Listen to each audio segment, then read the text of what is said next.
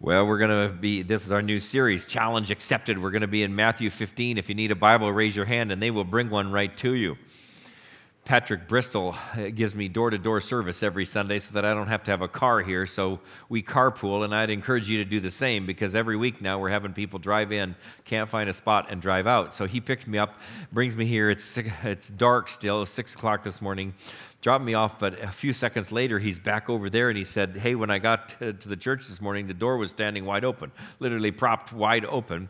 He says, And the door into the sanctuary is open. So we're coming over. Well, you know, he's a retired fireman, so he whips out two little flashlights. Not just one, he has two. I was impressed. And, and, he, and he gives one to me. And so uh, I'm fumbling on I said, how do you turn it on? He goes, you push the end. So I pushed both ends just to be sure, and, and, it came on, and we came in here. Well, these lights were all on and there was nobody here. And from, uh, from uh, what it appeared, um, the person who left last thought they were going to be next to last. You know what I'm saying? They, they must not have thought they were the last because I think the school was in here and had had a practice, and there was some uh, glasses that looked like they would belong uh, to a woman, and some music and some name tags and things that looked like the they'd had a practice in here and then just ran out and somebody forgot to be closing the doors as they left.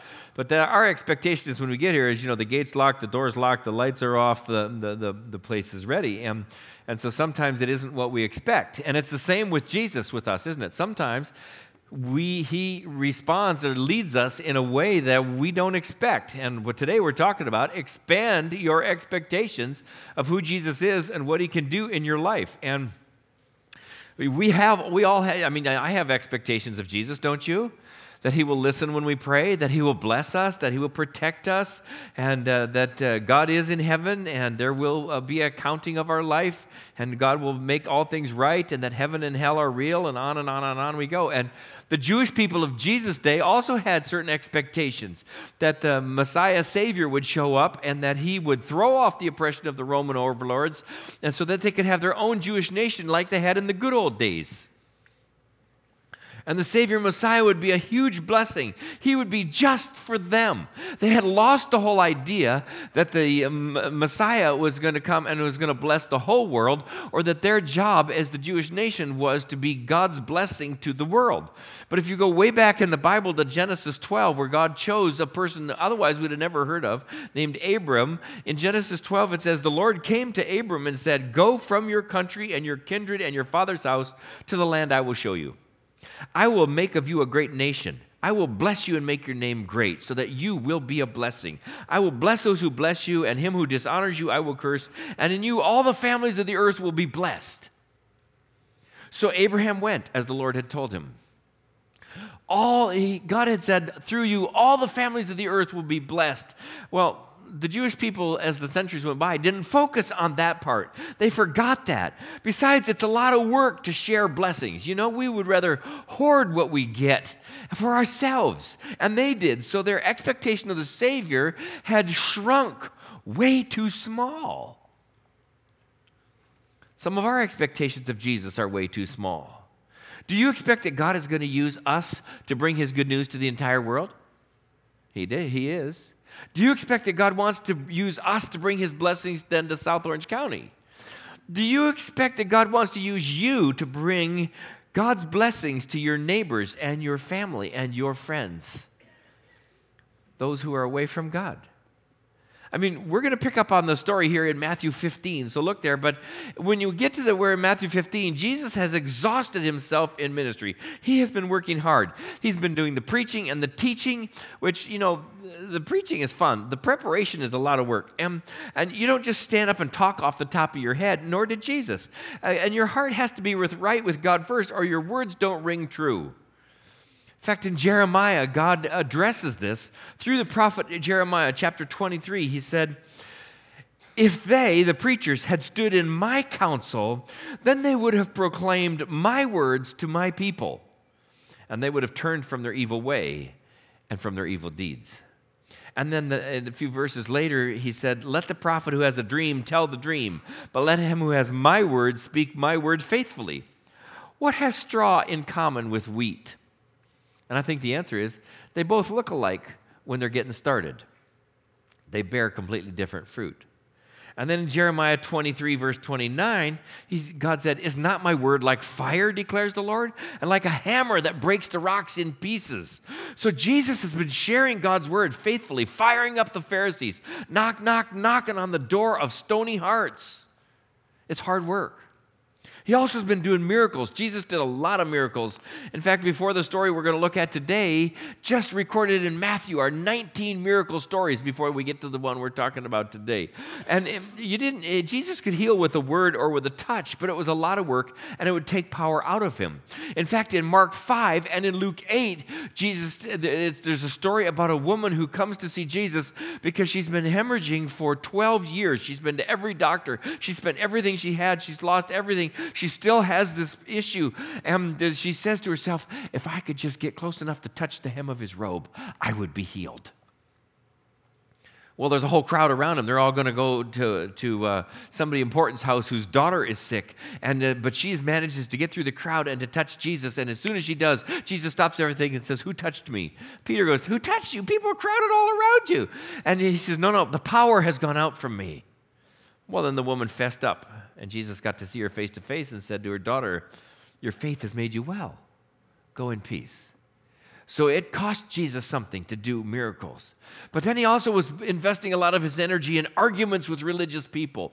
Boy, those can drain your battery quick, can't they? I mean, you can't ever plan for those, and Jesus didn't enjoy the confrontations any more than you or I would, but he knew that they needed to happen to at least declare God's word so that people could hear it if they chose to hear. God's word tells us that Jesus was full of grace and full of truth. There's a tension there and there was a balance. How do you be somebody who's full of grace and tell the truth? How do you tell the truth and be gracious? And then Jesus also was dealing with bad news his cousin, John the Baptist, the one who had baptized him, had been put in prison and then was murdered there. He was beheaded. And Jesus had just gotten this news, and he needed some time to deal with his grief and with his loss. But he's surrounded at the same time by all the kind of the remedial class, the slow witted disciples. You know, come on, guys. Oh, you have little faith. How many times did Jesus say that? Don't you get it? I mean, it's not that Jesus is worried about the sharks, he's going to be nibbled to death by the minnows and he's tired. The man Jesus is tired. Now, that was a new experience for Jesus because as God in heaven, God never gets tired, the Bible says. He does not grow faint or grow weary. And so when Jesus became a person was the first time that he actually felt exhaustion and tiredness. So Jesus is trying to get a break. So he leaves the area where he's become this uh, rock star, this celebrity of the area around the Sea of Galilee, and he walks to Tyre and Sidon, uh, the area of the Canaanites. Now, the Canaanites had been the people that when God sent his people from Egypt uh, back to the promised land, he said, obliterate everybody because they are so sinful and so away from God. I don't want you to get mixed in with them. But they only obeyed God about 75%. And so these are descendants of the wicked Canaanites who had been left alive back in 1500 BC. About 1000 BC, Tyre figures in this Old Testament story again because Solomon was building this great temple in Jerusalem to God, and he needed cedars, which were growing in Lebanon. And so King Hiram, uh, of uh, king of Tyre, uh, had this working relationship with Solomon to bring cedars of Lebanon and the other things that they needed for the temple. That was about 1000 BC. But Tyre and Sidon, this Canaanite area, becomes famous for its wickedness and, and for God's judgment and destruction on them. Later, King Ahab, who was from Israel, actually married Jezebel and she became queen. She was from Sidon and she wreaked havoc on Israel. She brought in her idols, she set up places for them to be worshiped, she slaughtered hundreds of the prophets, and she brought God's judgment down on all of Israel. And yet, at the same time, God took the prophet Elijah and sent him to Zarephath, which is in a, a city, uh, a Sidonian city and said, There is a widow there with her son. Go stay with them, and she will feed you during this famine that just went on and on and on. And Elijah ended up raising her son from the dead.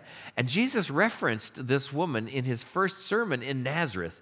And that's what so infuriated the people in Nazareth that Jesus would say, God is good, good news is for everyone. Not just for Jewish people. He didn't give you, bless you just to bless you. He blessed you for you to be a blessing to others. God still blesses us to be a blessing to others. Don't try to contain them all yourself. So, why did Jesus go to Tyre and Sidon? Well, let's look at Matthew 15, verse 21. Jesus went from there, and he withdrew to the t- district of Tyre and Sidon. And behold, a Canaanite woman from that region came out and was crying, Have mercy on me, O Lord, son of David. My daughter is severely oppressed by a demon. And the tense of the verb here is that she was saying it over and over Have mercy on me, O Lord, son of David. My daughter is severely oppressed by a demon or wickedly oppressed is another translation of that. I mean, is she serious? Does she believe those things about Jesus? That he's the Lord? That he's the son of David, which is a designation for the Messiah? Or is she just stringing together fancy words that she's heard other places to get Jesus' attention? Jesus has to figure that out. See, he's there because he needs a little R&R like we've said, and he's finally carved a little vacation into his schedule so he can catch his breath. But even on vacation, Jesus is called on to do a miracle for a person that's desperate. I think Jesus is dealing here with some compassion fatigue. We get that once in a while, don't you? From helping others and investing yourself in other people's lives and caring about uh, and doing extra things, and uh, we get tired. We get tired of doing all that goodness for others. Hebrews 4:15 says, "We do not have a high priest who is unable to sympathize with our weaknesses, but one who in every respect has been tempted like we are. The only difference is he didn't sin." Compassion fatigue is real. You can exhaust yourself doing God's work, working for God so you have no time to spend with God and just enjoy him. Then you're too busy. And life just keeps coming at you. And that's what Jesus felt like. It just, he probably felt like this little goalie. Watch this, watch this little goalie. Oh, oh, oh, oh, you never saw that coming, did you? You want to see it again now that you're ready? Okay, get ready. Here you go. Oh, it still hurts every time though. And that's how life sometimes is just. And you know, we can get compassion fatigue out of that. And Jesus did the right thing. I mean, he tried to get to a place where he could rest and recharge spiritually, but when he got interrupted, first by a hungry Jewish mob that just had to have dinner, and then uh, by this overstressed Gentile mom with a very special needs child, Jesus set aside his own pressing need and he cared for the people in his path. Now, there's an application in this for us. We are Jesus followers. We exhaust ourselves doing God's work and we get tired. But fatigue can cause us to want to cut corners or to be short with people or to get discouraged or to do less than our best. Watch out. We're not part time devoted followers of Jesus Christ. We are fully devoted followers of Jesus Christ. So, to get the rest that you need, to take time to be with the Savior yourself, to enjoy Jesus, and to say, How do I do my best work? Because why did Jesus go to the region of Tyre and Sidon? For R and R, yes, maybe, but there's a bigger reason. It's this For God so loved the world, the world, that he gave his one and only Son that whoever believes in him would not perish, but have everlasting life, eternal life. For God did not send his Son into the world to condemn the world, but in order that the world might be saved through him. Jesus explains later he was sent to the lost sheep of the house of Israel. And God started with Abraham, whose family become the Jewish people that were God's first and his favorite. And as God's plan was to bless the whole world through them, but when they didn't, Jesus steps beyond them to bring salvation and offer a relationship with God to anyone and everyone. I guess I really should read the whole story. Let's go back. Matthew 15, verse 21. Jesus went away from there, from Galilee, and he withdrew to the district of Tyre and Sidon. And behold, a Canaanite woman from that region came out and was crying, Have mercy on me, O Lord, son of David. My daughter is severely oppressed by a demon. But he didn't answer her a word. And the disciples came and begged him, saying, Send her away, for she's crying out after us. These disciples really are slow learners. Have you noticed that every time there's a major problem, their answer is send it away? It was when there was the story we call the feeding of the 5,000, Jesus said, What are we going to do about all these hungry people? And they said, Send them away. Let them solve it themselves. And here they are. They failed that one. Here they are. Jesus brings them another opportunity and uh, because he didn't say a word. And they say, Send them away. They, they don't seem to understand that Jesus can deal with impossible situations. That's the stuff we bring to Jesus. And Jesus answered, I was sent only to the lost sheep of the house of Israel. But she came and she knelt before him and she said, Lord, help me. And he answered, It's not right to take the children's bread and throw it to the dogs. And she said, Yes, Lord, but even the dogs eat the crumbs that fall from the master's table. And Jesus answered her, O woman, great is your faith. Be it done for you as you desire. And her daughter was healed instantly. Now, God did choose the Jewish people as his own special treasure, and he pours his blessings out on them, and he wanted them to bless the whole world. But they're trying to keep all the blessings for themselves and not share. And God is moving beyond them anyway to include the whole world. Jesus is taking the good news to the beyond the borders of Israel to the Gentiles. It was God's plan. He wasn't there by accident. You see, for us, there's an application here that God cares about people that we would overlook that we would discount, that we would disqualify, that we think are too sinful, too hard hearted, too sinful, or gone too far from God for God to help them or to heal them or to save them. But God cares, so don't give up. Well, second question why was Jesus' interaction with this Canaanite woman so abrupt? I think a couple of reasons. Uh, doesn't it seem abrupt to you more than most conversations that are recorded of Jesus having with somebody? I mean, I think he's testing her. And I know from being a chaplain in the Air Force, where I was in the reserves, where you're just there part of the time, you, I realized after a while, I spend time counseling somebody, and the next time I come back, they're gone. And you kind of get one shot of, with, with, to help somebody, and then the, you don't have another opportunity. And here, Jesus had been around the Sea of Galilee a lot, and those people they could come and interact with Jesus and hear a message and come back the next week and come back the next week, and they thought they had plenty of time. This person realizes she's got, and Jesus realizes he has one opportunity so I imagine he's walked a long way to get to Tyre and Sidon because he's tired, and he's walking with his disciples, and they come finally walking into Tyre, coming in on Main Street, and they're looking for what you would look for after you've traveled a long ways. They're looking for water and food and refreshment, you know. And and this woman is probably be cleaning in her house or she's washing dishes. She looks out the window and she sees, hey, that's Jesus and, and, and the gang that go with him, and she's she's uh, you know her life has been a living hell since her daughter got became demon possessed. This isn't like some just special needs child. This is not like an infection or a disease that you say, what's going to happen? It's going to run a certain course. Her daughter's become demon possessed. So in her house, you never know if there's a problem or one's about to explode. It's going to escalate into drama, and there's lots of voices of displeasure, and things are starting to get loud, and her daughter's ca- talking crazy and uh, you know yelling and spewing vulgarity on everybody, and her mouth is moving. But you say, who is it really talking in her? Because there's an evil spirit there screaming through her. Things are getting thrown and things are getting broken, and the chaos is unrelenting. And you never know what comes next in that kind of situation. And the mother's at the end of her rope, and I imagine that she's cleaning up from the last family tangle when she looks out the window and she sees Jesus. And she recognizes him. We're not told how. Maybe somebody had gone and heard Jesus speak or do a miracle and had come back and had told her, and it was kind of the buzz in their town, but she recognizes who he is. So she runs out. I imagine she still has her apron on, coming right out of the kitchen. And she prays, you know, have Jesus have mercy on me, oh Lord, son of David. My daughter is severely oppressed by a demon. And Jesus' answer is shocking. He says, nothing. He didn't respond. He doesn't acknowledge her. She's begging him and he gives no answer.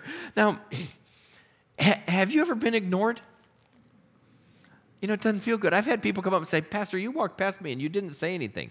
Promise, I never do that on purpose. Never. And it just leaves us with this cold, prickly feeling, wondering, was that intentional? Didn't didn't hear me? Does he have any idea how bad my life has been? And I know he has the power to help me, but he's ignored me. And so she does it, says it again and again and again, and it says he says nothing. So it says she goes to one of the disciples, Hey, can you help me? Can you help me? My daughter, really can and he does nothing. Can you help me? Can you help me? She goes through the whole gang, and then finally one of the disciples speaks for everybody. You know what he says? Much to the woman's shock. Says, Jesus, send her away. She's bothering us. And at that point, Jesus says,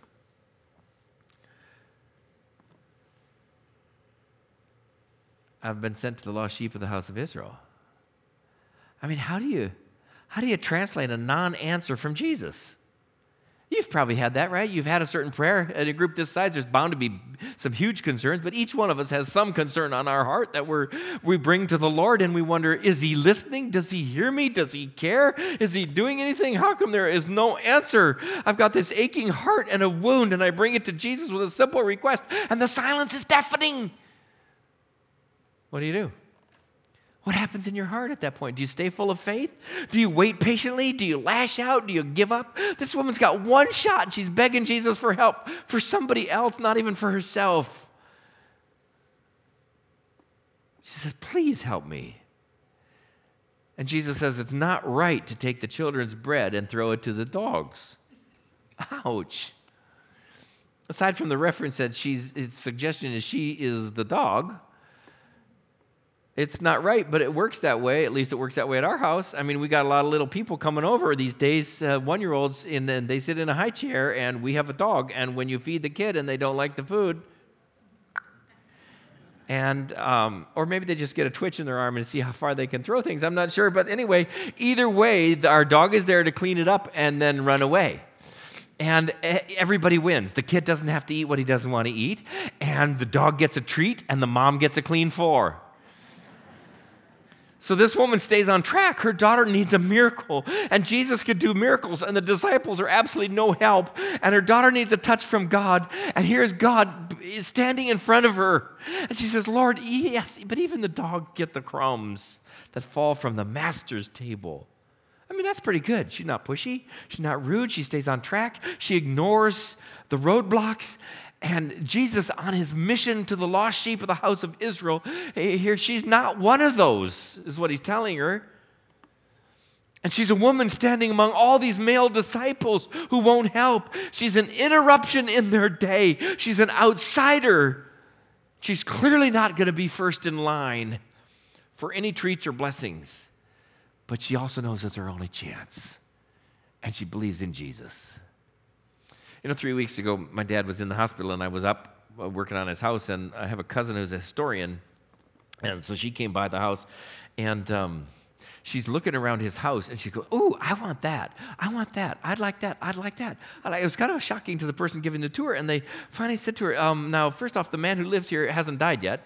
And the second is, his children would be the first to have the opportunity to say what happens with his, his stuff. In other words, you're not first in line. And that's really what Jesus is saying to this woman.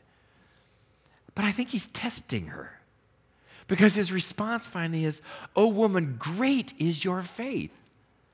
That's not what he said to Peter when Peter walked on the water. Peter said, Oh, you have little faith. He says, Great is your faith. Be it done for you as you desire. Jesus did not go easy on her. First, he doesn't respond. When he does, he talks about his mission, which doesn't include her. She doesn't fit. When she pleads, he says it's not right to take the, the, the, the bread from the children, the rightful heirs. And she said, I'm just asking for crumbs. See, for her, this is not just a show or an academic exercise or a casual conversation like it is with the other religious people who come to Jesus and say, Hey, Jesus, do a miracle for us. He's just finished a miracle. Jesus, do another miracle for us. Impress us so we can talk about it with you. That's not where she's coming.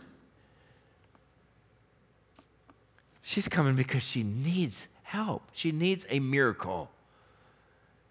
And she knows Jesus is her only hope. And he can't help her if he will. See, the application for us is Jesus is our only hope. And we pray, but when it doesn't work, we sometimes get discouraged or we quit or we get angry or bitter. Take a lesson from this woman. Unworthy, but she's needy. She's humble. She's patient. And she will go to whatever length out of her love for her child. How strong is your faith? How far would you go for love? She's persistent, and Jesus credits her with great faith. And that's what Jesus was looking for was people of real faith. And every time he found one, he pointed it out. She's persistent. Real faith. I mean, there's different kinds of faith. I got thinking about this. I meet with our young pastors, we talk through, and, and when I suggested this, it kind of like the snowball got rolling. So you might think of some as well. I thought, you know, one kind of faith is inherited faith. I got that from my parents. And, uh, you know, I don't really know what to do with it, but you can't throw something. It's old and worn out, but I, you can't throw something like that away. And, or antique faith. It's old and it seems valuable, uh, not to me, but probably to somebody, so I'll keep it for goodwill. Or gimme faith. You know, Jesus, give me one of these and give me one of those and give me one of those and I need two of that. Like Jesus is some kind of spiritual vending machine. Or emergency faith. Help me, Jesus. If you get me out of this one hot spot, I promise I'll do. And then you fill in the blank. Or Hail Mary faith. You know, you just toss it way up there. And, and who knows, it might just get caught and, and, and end the right way and score.